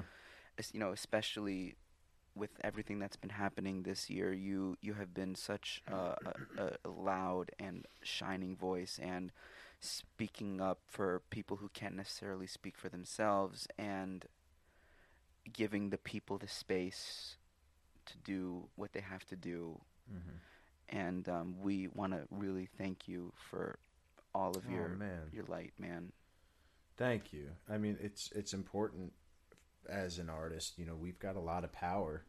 You know, like we were talking about before. Like we we develop ourselves a lot of the time based on what we see in entertainment. So that makes you realize as an artist, we have a tremendous responsibility to lead people you know to the to the watering hole to the to the goodness and to to the change that we want to see in the world. And also you know we have a, a tremendous responsibility as artists once we ha- build a platform for ourselves regardless of how tall the platform is and how many people it's reaching we have a platform and we need to recognize that. And we need to recognize that you know and it goes both ways you know you there there is a a type of advocacy that you know people want to listen to, but then there's also a type of advocacy that can scare people away. And I always try to you know approach it from a place of you really ought to educate yourself on this, you know, because I'm educating myself on this and and you know, I I recommend it, you know, because I can't force information down people's throats. I can't force people to have certain opinions, but I can lead them to the watering hole like I said before, you know, it's like I can say this is really important. You really ought to check this out and I hope you will. If you respect me and you you're whether you're a fan of me or you're a friend or a family member, you know, if if you respect me, hopefully you'll want to share this opinion and you'll or or at the very least you'll want to educate yourself on this opinion that I have or something that I think is important. I mean, some some of my closest friends have differing opinions than me and I don't believe in the, you know, cutting them out of your life. I think that we can all learn from each other because if you surround yourself with people who think exactly the way that you do, you're not going to grow as a human. You know, you you need to have people with different opinions in your life because it's just going to show you the way that other people live. Um, you know, and and also if you're going to just cut them out of your life, then you're not going to make a difference. You need those are the people that you need to have the conversations with the most. You know, those are the people that and those are the people you need to have the conversations with, not not the arguments, not the the cutting them out, not the canceling. You know, you need to. I, it, like I said before, I firmly believe in can, in council culture rather than cancel culture. It's like we need to sit and have these tough conversations, and we need to recognize the humanity in people rather than just recognizing the flaws. You know, and I think that flaws and humanity are are you know synonymous. I don't think that they're mutually exclusive. I think that they go hand in hand because humanity is flawed and we're seeing a lot of those flaws right now. And the very least we can do is express empathy right now and uh, you know try to better ourselves and better the people that we surround ourselves by and that that's really the the least we can do right now. I loved what you said about it's council culture, not cancel culture, and Yeah. I think we've all been there at, Yeah. at some point. And I'm I'm with you. I never want to cut somebody out of my life because we think differently. That's Mm-hmm. the worst thing anyone could possibly do. And I think I'm sure all of us have had, especially during quarantine and everything with Black Lives Matter right now. Yeah. I've had really tough conversations with with my family Yeah. you know because I, I i've evolved from how a lot of people in my family think and Mm-hmm. you know now i'm getting labeled you know it's like oh well like like Of you're like this you're like this no no no no i'm just like It's like no, don't I'm just like- generalize just- everything it's it's, it's Don't generalize yeah exactly. it's a like specific nothing drives. issue I want everybody to fucking win. Like, why wouldn't you want everybody to win? right especially that. now Yeah. E- Every everybody winning doesn't mean you lose. lose right You know agree. what? I I say Des McAnuff for president, Des McAnuff Hey. for president. and every day is National World Jersey Boys Day. you know what Amen to that, that. we need a t-shirt des mcAnuff for president I Des, love that. a We need T-shirt that. idea. Des T-shirt McAnuff idea. Des for McAnuff president. for president. I love that. So I think this is a great place to start to wrap up. Um, Corey, would you like to tell the audience anything? You know, like plug anything. Your song, guys. We got a real top-notch musician in the house. A. Top-notch musician. Yeah, stop talking about yourself, David. No. Quit, quit that. Quit that. With that shit that you showed me before we started the podcast. Come on. Oh man, thank you, dude. You're such a huge inspiration to me. Like if with everything, but like Thank especially man. with the music, it's y- such amazing passion. So, um, guys, check out his music on Spotify, iTunes, wherever you can find music. He has Thanks, man. a few amazing songs out right now. Pretty Bird, Yeah, baby. Corey Jeacoma, and he's got um, Right Love, Wrong Time, Corey Yeah, Jeacoma baby. and he's got he's got some more stuff in the works. You're gonna Mhm, mhm. love, love, love it. Follow him on Instagram at Coco Jeacoco. That's C O C O J E A C O C O. love it and you have to check him out as Trace Weston. Come on, it's a it's Check such a perfect It's character name. douche because he is On such Starz. a douchebag. Exactly. Such a douchebag. Yeah, I, uh, I, my character is introduced in episode two, and then I've got a couple, a couple more coming down the pipe. There you the go. pipeline. Power Book Two Ghost on Starz. Starz, 9 p.m. Mhm. Sundays. Um, check out his videos on YouTube. Uh, check out his uh, uh, hashtag live at fives with Broadway.com. He does one when he was in Jersey Boys, does one when he was in Beautiful. Check him out everywhere, guys, because he's the real deal. Oh man, We're And so I- blessed to know him.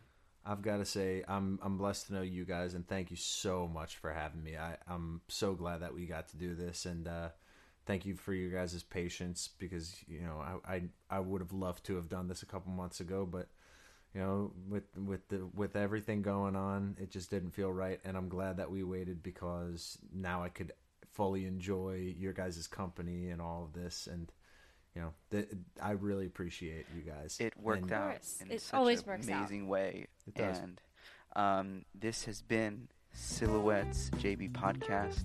Thank you so much to Anchor for hosting us and Thank you. making podcasting so easy for us, for us to do this with Corey and with my best friend Gia. Yeah. I love, I love you guys. I love you. Um, check us out on Instagram at, at Silhouettes Podcast underscore. Check us out on Facebook at Silhouettes JB Podcast and join our Facebook group, Silhouettes Mhm. JB Podcast group. To the group. The Um, group. we we want to have so much to the group. We want to have so much fun with you guys on there, discussions, games, um, whatever. So join the group. and pass the word exclusive content. We're gonna Exclusive put that on there. content, So like if you want more Corey from Jeacoma's Corey, virginity story. Just kidding. Don't make promises you can't keep, David. Um, listen to us wherever you can find podcasts: Spotify, Apple Podcasts, Google Podcasts, Breaker, um, the sewer, wherever you wherever Check you them out everywhere, y'all. Everywhere. Thank you so much. Um, did I leave anything out? you did not. Then, a salud. Hasta luego. A salute.